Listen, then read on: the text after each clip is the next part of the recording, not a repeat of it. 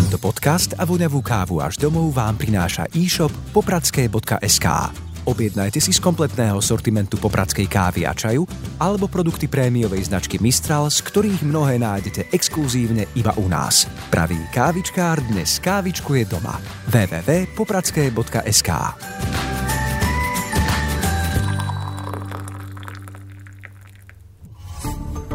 Aktuality na hlas. Stručne a jasne.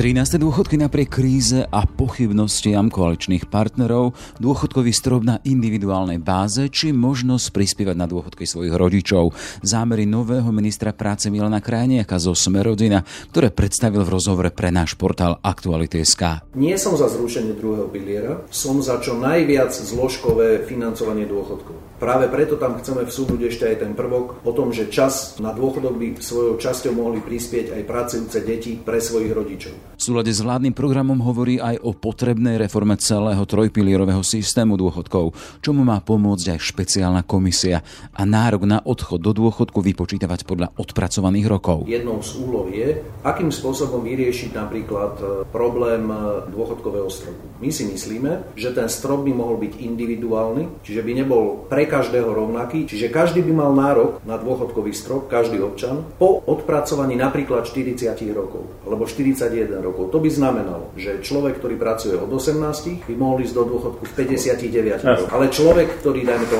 absolvuje vysokú školu a skončí ju, zaradí sa do pracovného procesu ako 23 ročný, tak by odišiel e, na dôchodok ako 63 alebo 64 ročný. Dôchodkový expert Jan Šebo. Neskôr vstúpiš na trh práce, ale aj tak si odpracuješ svojich 40 rokov, lebo zároveň na dôchodku žiješ dlhšie. To znamená, ako keby vyrovnávalo ten pomer doby prežitia na dôchodku a odpracovaných rokov. Pred Senát špecializovaného trestného súdu v Pezinku dnes prišiel Marian Kotleba, čeli obžalobe z propagácie extrémizmu a s prejavou sympatí k hnutiam smerujúcim k potláčaniu základných ľudských práv a slobôd.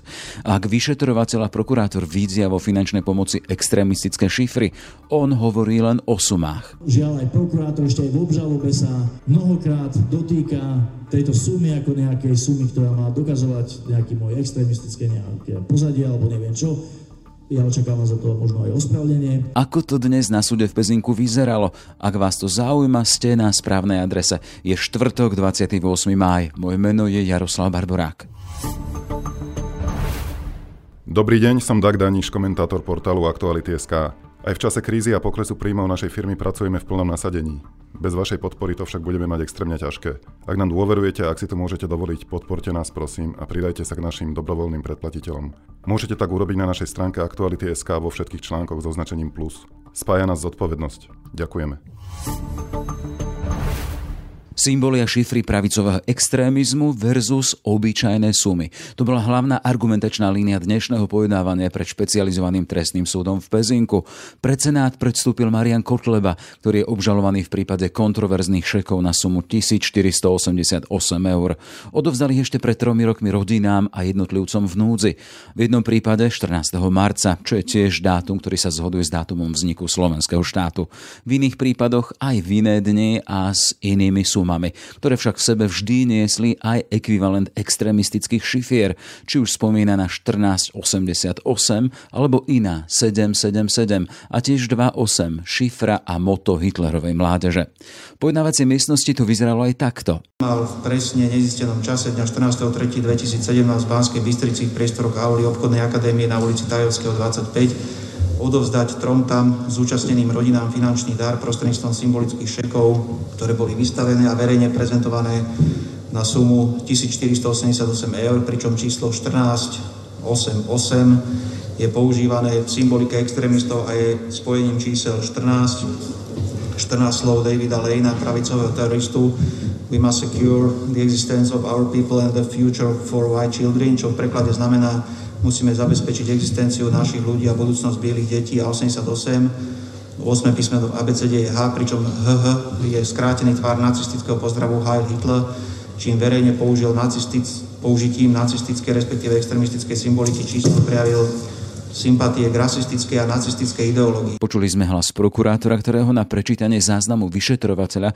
vyzvala sudkynia Ružena Sábová známa aj z procesu vraždy Jana Kuciaka. Obvinený na svojom verejne prístupnom osobnom profile s názvom AA zverejňoval a zdieľal odkazy na obrazovo-zvukové záznamy hudobných skupín, ktoré prejavujú verejne sympatie k hnutiam, ktoré násilím, hrozbou násilia alebo hrozbou inej ťažkej újmy smerujú k potlačeniu základných práv a slobôd. Konkrétne išlo minimálne o hudobné skupiny Bielý odpor, konflikt 88, krátky proces, rýchly nápor, divízii 88 a doktor Martin Skinheads, ktoré podľa znaleckého posudku číslo 6 2012 pribratého znalca ad hoc majú priamy alebo sprostredkovaný súvis s pravicovým extrémizmom a neonacizmom. Ďalej na tomto svojom verejne prístupnom osobnom profile zverejňoval obrazové záznamy, na ktorých má oblečené tričko, na ktorom je vyobrazený symbol rovnoramenného keltského kríža na červenom podklade so zdvojeným kruhopisom White Power, Biela sila, pričom podľa znaleckého posudku číslo 6 2012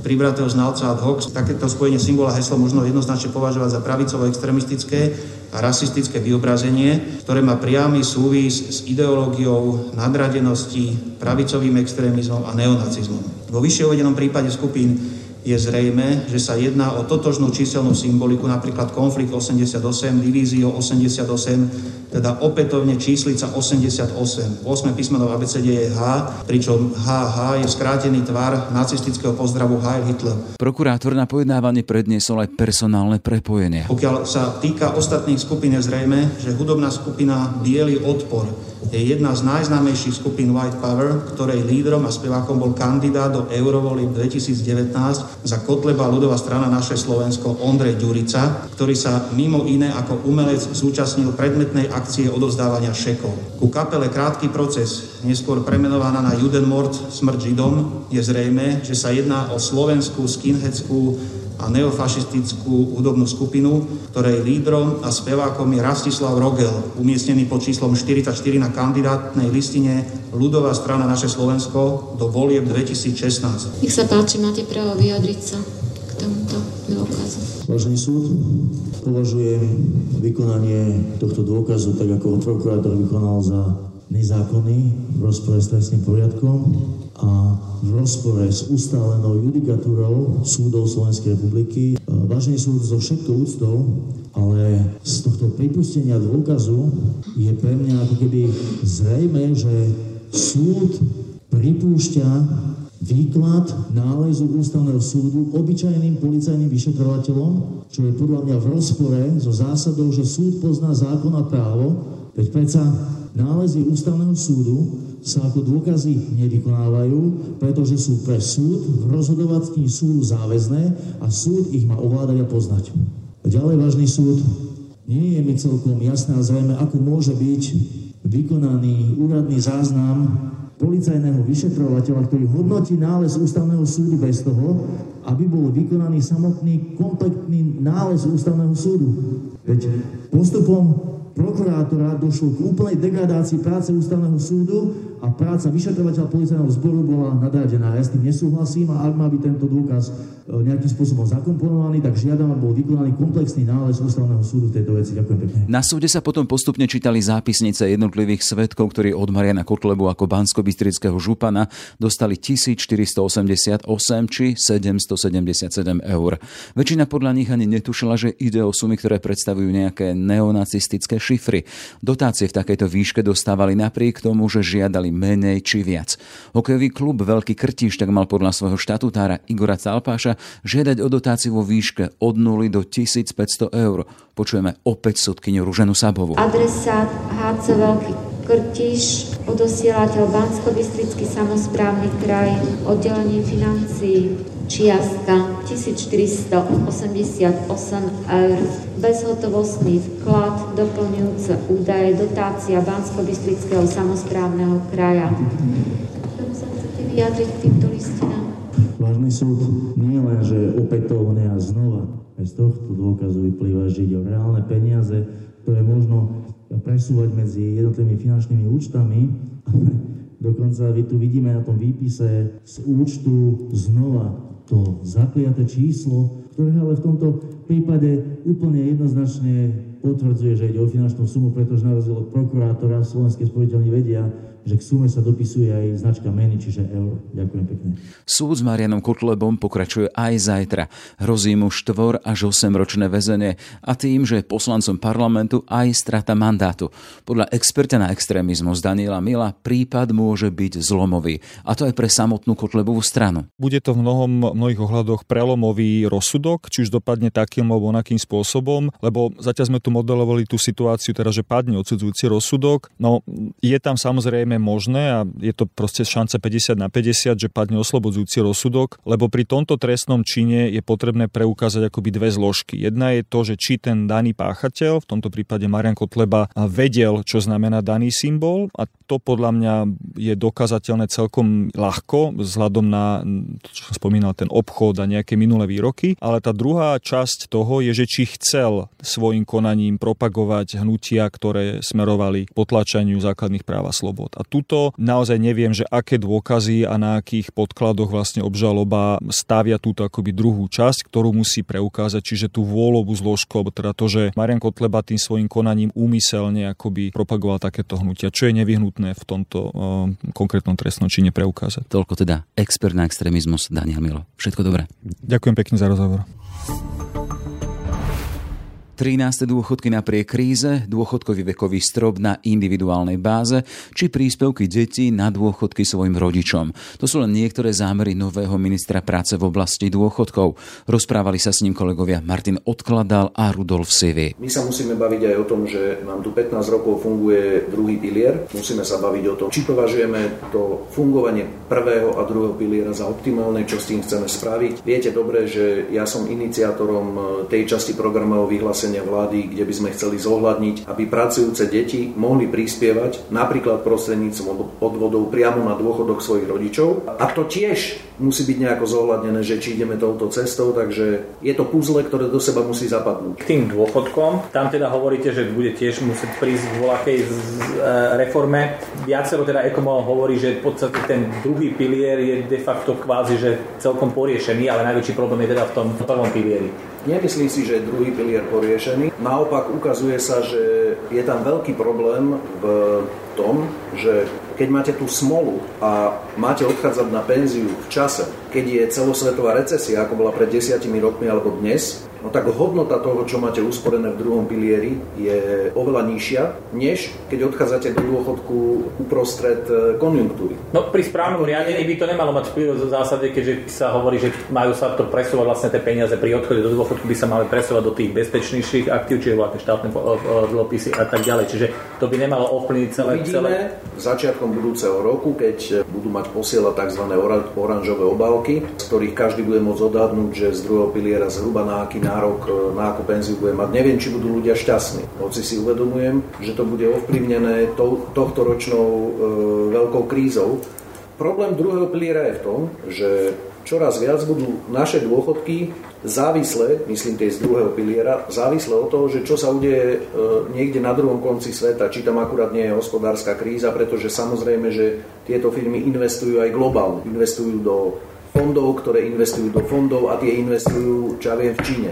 Ako bude vyzerať Čína po COVID kríze. Nevieme ovplyvniť to, že akú, na akú výšku toho dôchodku v druhom pilieri bude mať človek v danom momente nárok. To ja považujem za riziko. Teraz cítim teda, že váš zámer by bol skôr teda čo, znižiť teda ešte Zrušiť asi nie, ale teraz znižiť no, ten vplyv toho druhého. A súčasne, a súčasne hovorím, že toto je len to, že čo musíme zanalizovať, lebo toto sa nám deje. Nie som za zrušenie druhého piliera, som za čo najviac zložkové financovanie dôchodkov. Práve preto tam chceme vsúnuť ešte aj ten prvok o tom, že čas na dôchodok by svojou časťou mohli prispieť aj pracujúce deti pre svojich rodičov. Čím viac tých zložiek bude a čo najviac stabilných, tým väčšia stabilita dôchodku pre človeka, ktorý si na ne sporí alebo ktorý prispieva svojimi odvodmi do prvého piliera. A toto všetko budeme musieť zvážiť a povedať si, že aké zmeny to chceme. Poviem vám príklad, ako sa to dá vyriešiť. Viete, že strana Sme rodina má veľkú prioritu v dobudovaní infraštruktúry na Slovensku. Napríklad aj bytovej infraštruktúry.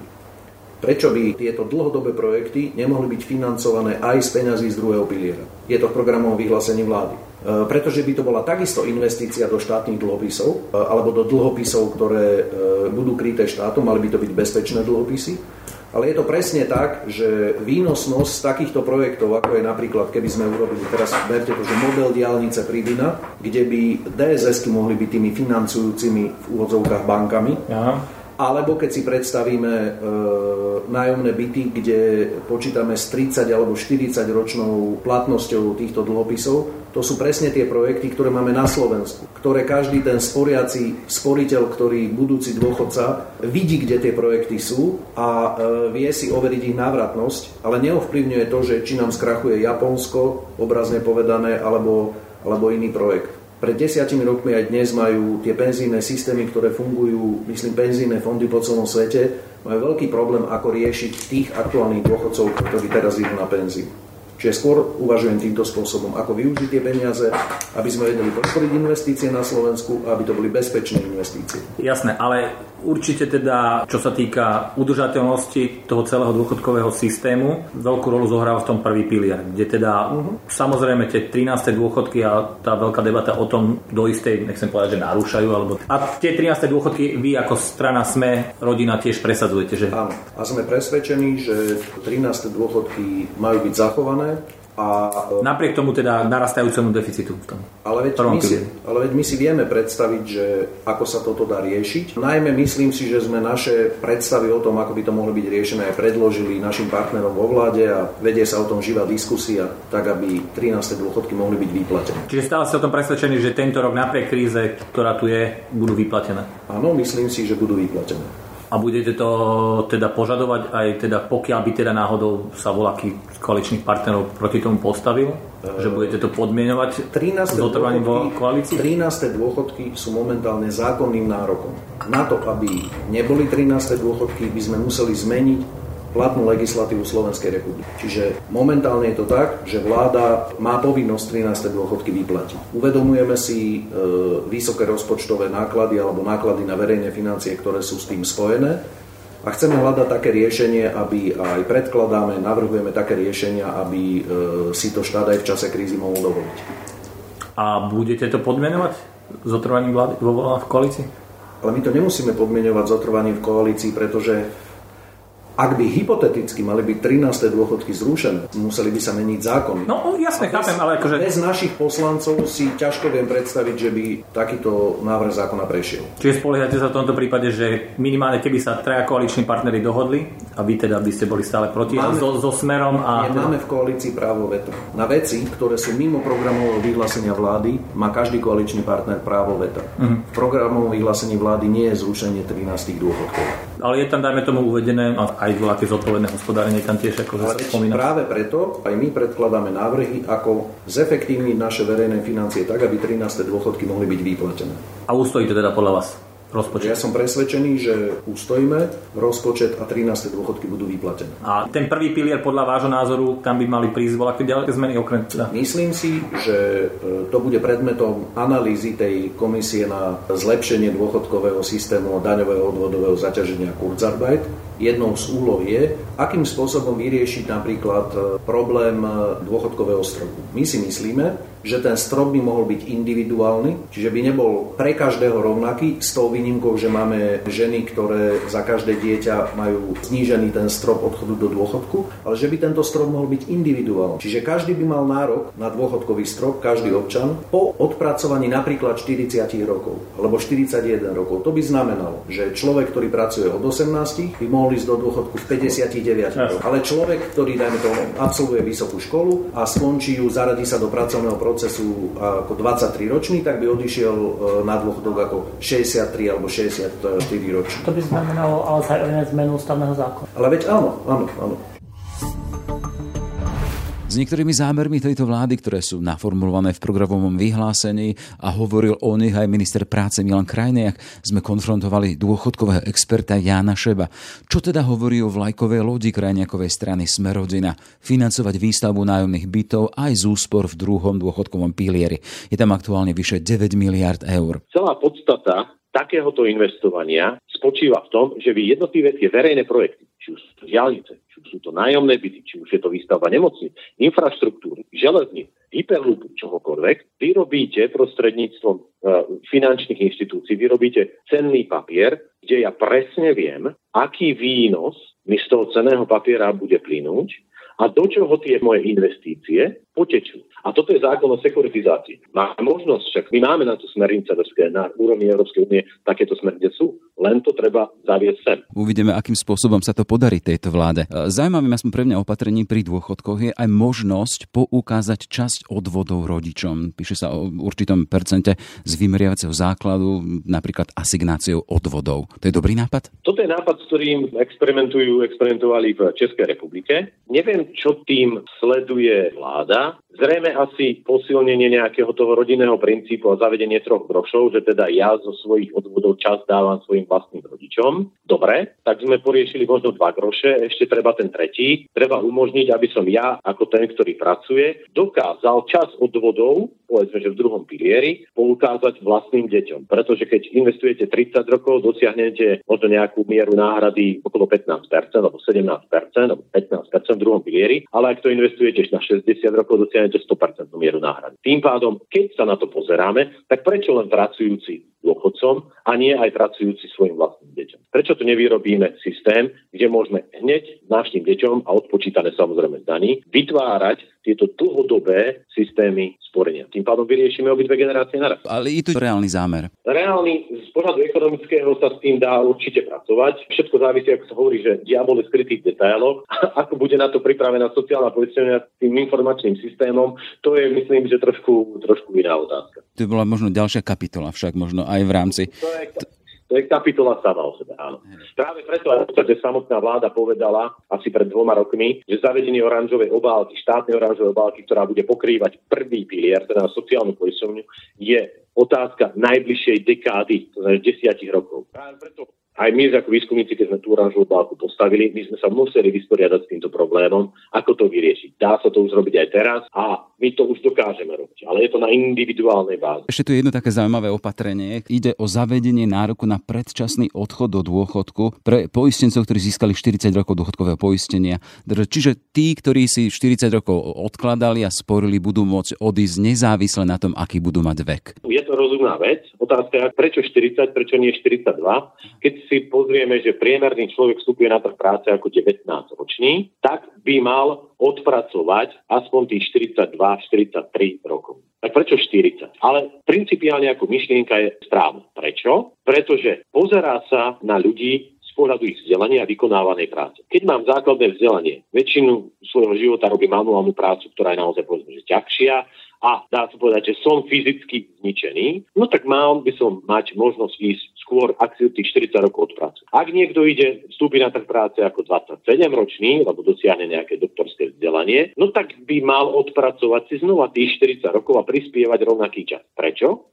Pretože je preukázané, že čím vyššie vzdelanie máte, tým sa dožívate vyššieho veku. To znamená, že toto ako keby trošku dávalo tú férovosť do toho systému. Neskôr vstúpiš na trh práce, ale aj tak si odpracuješ svojich 40 rokov, lebo zároveň na dôchodku žiješ dlhšie. To znamená, ako keby vyrovnávalo ten pomer doby prežitia na dôchodku a odpracovaných rokov. Toľko teda dôchodkový expert Jan Šebo z bansko univerzity Mateja Bela. Pekný deň, prajem a všetko dobré. Ďakujem, dovidenia. Aktuality na hlas. Stručne a jasne. Sme v závere. Aj tento podcast vznikol vďaka vašej podpore, o ktorú sa uchádzame naďalej. Pekný deň želá Jaroslav Barborák.